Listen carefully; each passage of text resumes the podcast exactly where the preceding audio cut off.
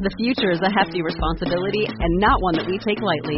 But then, taking things lightly has never been what Hefty is about. That's why we've created the Hefty Renew program that turns hard to recycle plastics into valuable resources like park benches and building materials. To participate, simply fill up an orange Hefty Renew bag with accepted items, tie it up, and drop it in with your regular recycling. That's it. It's that easy. It's time to rethink recycling with Renew. Particular valued resources may vary by geography. More info available at heftyrenew.com.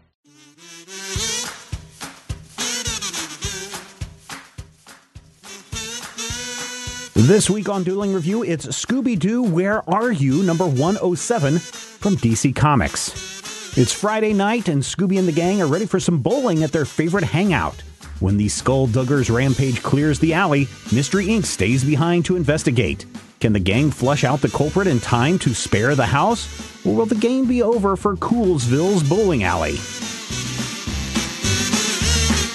Scooby Doo, where are you? Is a question we've been asking since what, like 67 or something like that? 69, yeah. Yeah, so uh, been around in part of our lives for, you know, 50 years, Matthew. That's true. and, you know, we do get occasionally people will say, hey, can you review some kid, some comics that are aimed directly at kids? And when we had Stacy writing for the site, he really wanted to dive in and covered a lot of the Scooby Doo stuff on the site.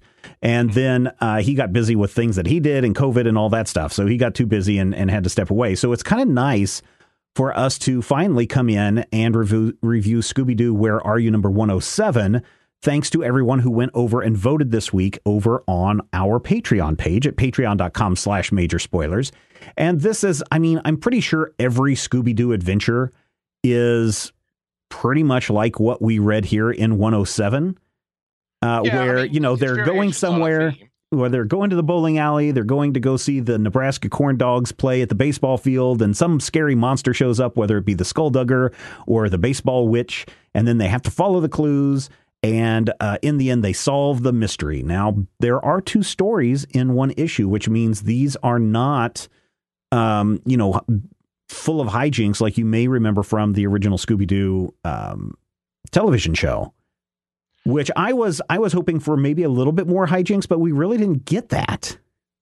We got two 10 page stories, and honestly, a lot of the stuff that we think of as Scooby Doo hijinks probably wouldn't translate. No, I mean, the Scooby Doo doors thing mm-hmm. wouldn't translate. The running with Davy Jones over a song wouldn't really translate. Well, or even just the you know the hey, we're going to build a trap uh, to catch the ghost or to catch the monster also I don't think would work in here. So Not it, necessarily. It, what so, it boils I, down to is them actually using some investigations and clues, although the clues are maybe not as well defined as as you might think. You know, it's like, right. hey, we found some some broom straw and some smoke canisters. That must mean something. Um, it's not like an Ellery Queen. No, no, no, no. Although I will say, I did like what I liked about the the the bowling alley um, mm. story was that from the very beginning, they set up a lot of suspects. You got the yes. guy who's grumpy because he can't go on break all the time. You got the grumpy guy who's serving the snacks about how he's got to work all the time and would rather be someone else. Then you got the pro bowler who's complaining about something. Uh, you know, and then so you have multiple suspects that as you're reading, it's like, oh, I bet it's that guy. Oh, I bet it's that guy. And then it's like, Oh no, it's the uh, it's the guy who is uh, got his white privilege showing in this issue, which I'm not sure that's something that, that they. Galifianakis is who it is. Yeah, I'm not sure if this is something they intended to do because all of the other quote unquote suspects in the issue are people of color. And so when it turns out that it's just this old white guy that's grumpy because the the bowling alley is is crowded, it's like, oh yeah, this dude is definitely showing his white privilege and definitely uh, showing what what uh, what a jerk he is. And so then it normally, makes perfect sense normally uh, I, I, I kind of go, well, I didn't see that necessarily, Stephen, and you know, thanks for pointing it out. But I actually saw that here, and I agree with you. Yeah. You know, the one thing about those old Hanna Barbera cartoons was they tried to integrate the stories as much as possible, uh-huh. and this one feels like they may have done themselves a disservice because you think you really do have four suspects Two of them are uh, black men, and one of them seems to be a person of color who's a woman. And I'm like, yeah, um, I kind of I'm sitting here going, I hope it's Zach Galifianakis because otherwise it's going to feel weird. Yeah, yeah, yeah. That's what that's when my initial one was like, oh, I bet it's about the guy who's complaining about his break, and then I was like secretly going, man, I sure hope it's not the guy complaining about his break. And then as soon right. as the bowler guy was complaining about not getting a lane, I was like, oh, this is the guy, and then it plays yeah. out so well. But you know, I, they do drop, and that's one of the things that I think makes a good mystery. Right? You have to point to several different suspects, which is not what happened in the second story. It's just like, oh, there's a spooky witch that has shown up, and we must uh, solve the mystery so that Fred's favorite team, uh, baseball team, and uh, canonically, Fred's favorite baseball team now is the Nebraska Corn Dogs. Correct. Um, I just found that that one lacking. That one didn't have the hmm, who's this suspect or who, what's going on, and the witch didn't chase people around or anything like that. At least in the Skulldugger story, uh, yeah. You know, the floating uh, bowling ball with the microphone in it. Uh, you know, kept showing up and saying, "You're doomed, doomed, doomed." Yeah, it didn't really have the same uh, panache or joie de vivre or you know other French word. I feel like the thing about the bowling story that really sold me was not just the art, the vibrancy and mm-hmm, craziness mm-hmm, of mm-hmm. the art. It was the endless bowling puns. Yes, I loved it. Let's. I think let's, we're framed. Let's make like these pins and split. Let's let's take down this turkey, and I'm just like, this is so much fun. It's so over yeah. the top and so you know joyfully 70s goofy. Yes, I, I, enjoyed really it. Feel that I enjoyed it, but apparently, apparently, someone in our chat did not enjoy that, and I was looking to see if it was Omega Lazarus or if it was Olin. One of those two said, "Oh, the puns in this are the worst." Uh, it sounds like Omega Lazarus. Oh my gosh. uh, you know, t- typically I'm not a huge fan of uh, really bad puns, but these worked. I thought in in this issue, so uh, or at least in this particular story. Yeah, and it, I mean, in a Scooby Doo context, they work wonderfully because Scooby Doo was always full of that. You'd have those silly moments, and you'd get to the end, and it would be Old Man Wiggins mm-hmm. and he'd say something and everybody would make a joke about it. Shaggy would make a pun, or Scooby would, you know, make a pun and, and you know, with a terrible speech impediment. And yeah. The second story isn't terrible. I mean, I don't dislike no, it, no, but no, it just no. wasn't as much fun. And it seemed like it focused more on the baseball mm-hmm. and the investigation than mm-hmm. it did on the silly Scooby Doo hijinks. Yeah. Now, I, I think the problem with that mystery was it would have been nice at some point that they dropped a line about superstitious baseball players because when that turns out to be, oh, it was just superstition all along and baseball players are the most superstitious and cowardly yep. lot, uh, then it kind of well, felt like, what? This kind of felt like it came out of left field. Um, and so I. I was kind of dis- I think yes. So I kind of was disappointed in that in that second story, but the first one was just so much fun I, I feel like it kind of worked for me. The things that I do like about that are the fact that it is actually Velma and Daphne who actively do the unwinding. Mm-hmm, mm-hmm. Velma and Daphne are the ones who actually go up and tie up the guy who's who's running the witch's equipment and take over and it's really nice and I like the fact that unlike the usual girls split one way Shaggy and Scooby go the other way mm-hmm. we did get the Shaggy Scooby Fred breakup and of course, that's because they were going in the men's locker room. But even so, I liked that. I liked the way it kind of played with the formula yeah. and broke it up. Now, I seem to remember that this book was written by Charlie Fish, but this is not by Charlie Fish. Yeah, he was the one that that wrote it for the longest time. And I think um, he was doing Scooby Doo team up too for a while. Yeah, he was doing the definitely doing the team ups because when I was originally f- searching for this, I could have swore that his name popped up on this issue. So uh, when I went in, I was like, okay, which one did he write? And I was kind of surprised not to see um, his name pop up. I was like, okay, well, s- somewhere along the way, there has been a change in in uh, in the creative team. Which you know, again, nothing wrong with that. Again, I thought both of the um, uh, both of the stories are fine. Just the second one is a lot more interesting. Mm-hmm. The art, you know, it's hard to change things up in art yeah. because these characters are ones that have to be on character. Yes, uh, all the time. They have to be on model. That have to be on model, or they're just not right. Yeah, and so that means that all of the other characters that you have in here have to kind of follow that kind of like the Archie model where everybody has to look like an Archie character, even if it is, um, you know, Fred Savage showing up uh, for for the uh, for the surprise guest or whatever it is. Uh, so that is, you know, that's that's all fine. I think though, when you're dealing with Mystery Inc., and this is again me growing up with the original Scooby Doo, uh, Where Are You show, mm-hmm. That you had a much darker color palette. And both of these stories are very, very bright as far as their colors go, which is also somewhat surprising because I have yet to be in a bowling alley that is super well lit. You know, most bowling alleys I've been to, especially ones recently, um, kind of have a little darkness going on.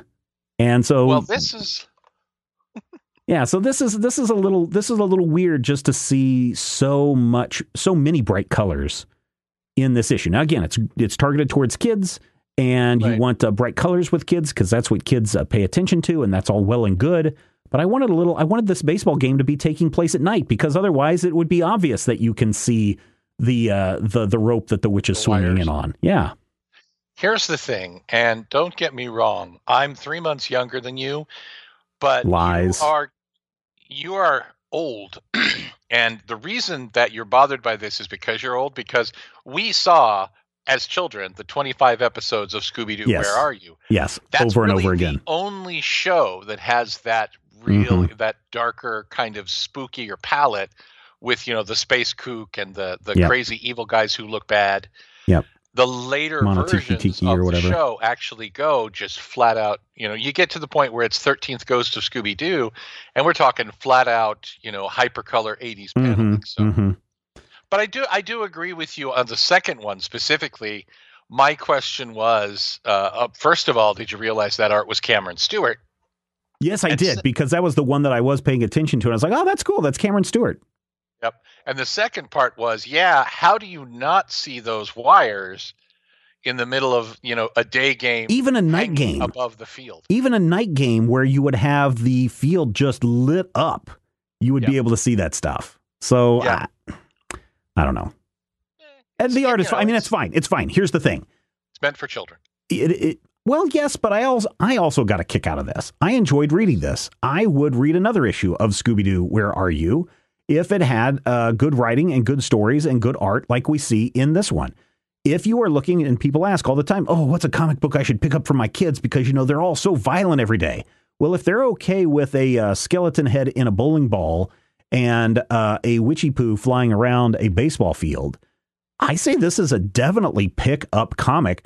I, I'd say not only for kids, but I say also for adults as well. This is, and I'm pretty sure that there is probably not a generation who didn't watch some Scooby Doo at some point in time growing up. And I think that this brings back good memories for everybody of any age who has watched Scooby Doo, whether you watch them, uh, you know, on the afternoon uh, cartoon reruns or if you watch them on the Saturday mornings. I think that Scooby Doo Where Are You 107 is a really good book to pick up.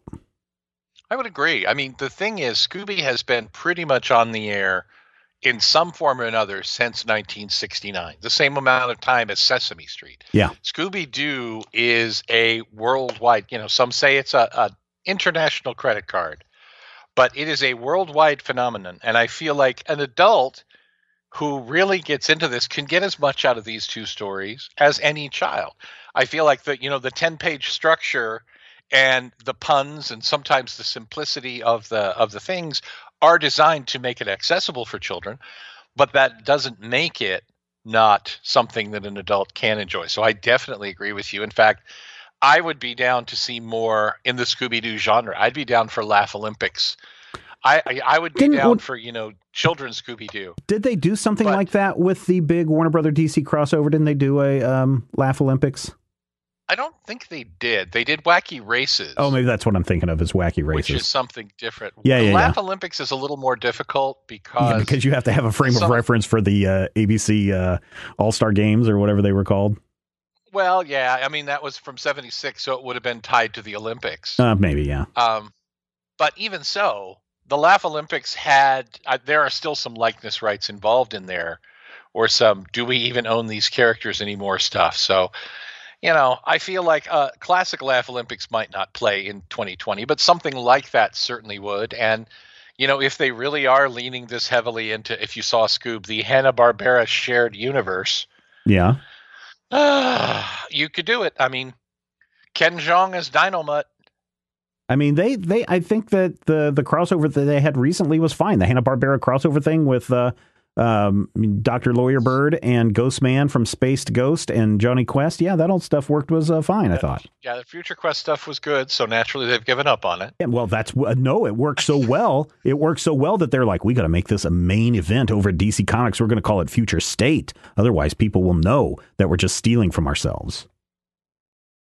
Are you high? Maybe. Is that what this is? It okay. is 818 on the PM, and we are talking live with our good friends over in our Discord server, in our Dueling Review Discord server. Now, here's the thing all the cool people that are hanging out, like Mark Smith and Marshall, who's actually here this week, Olin Omega Lazarus and Ingrid, um, you know, these people uh, have access to us recording this show live. And so they got to hear us talk pre show about the death of Boba Fett.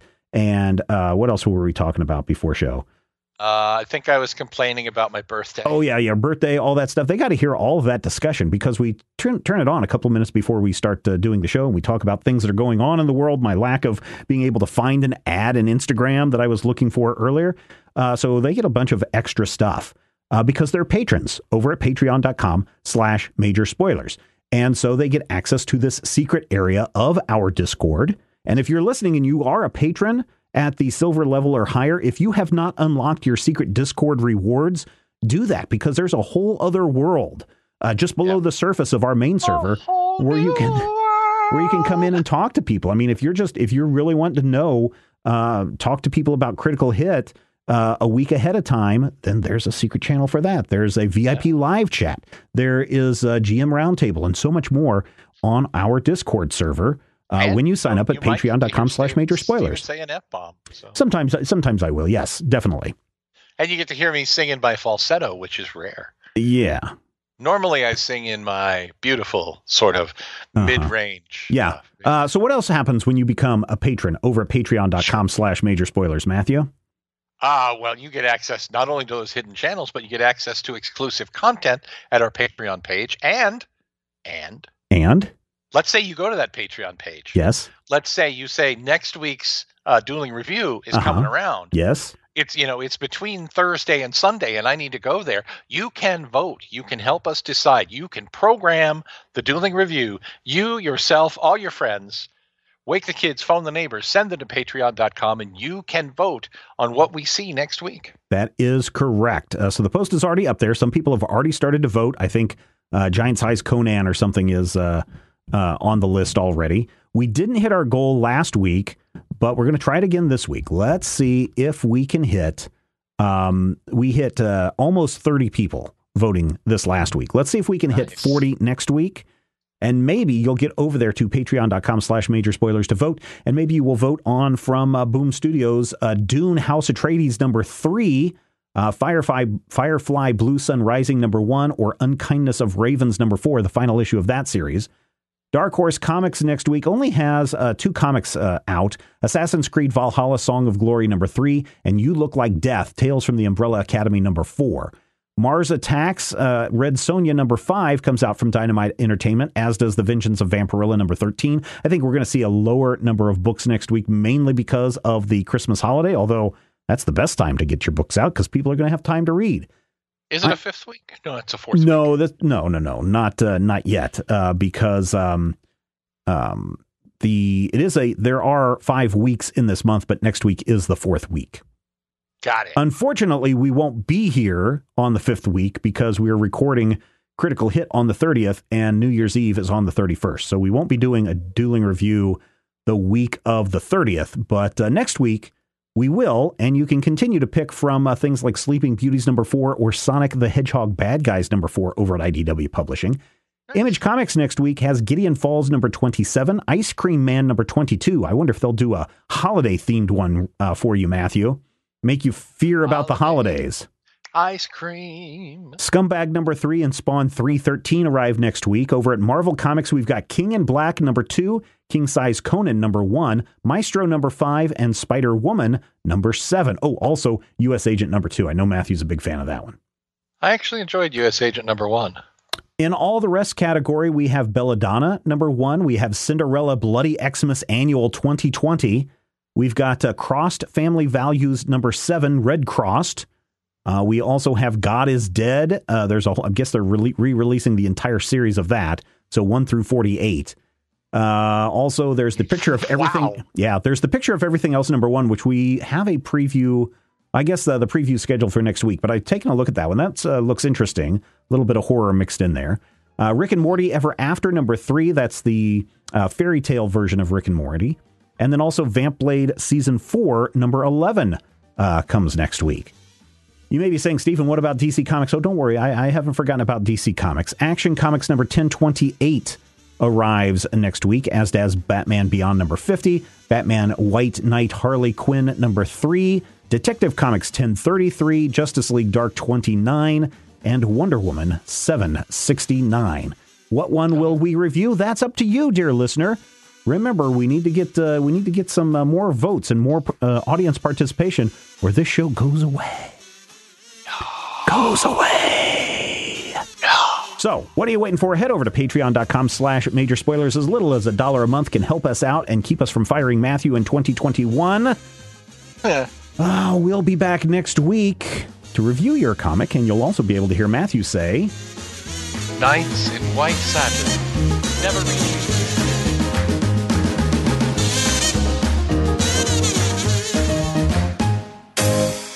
This podcast is copyright 2020 by Major Spoilers Entertainment, LLC.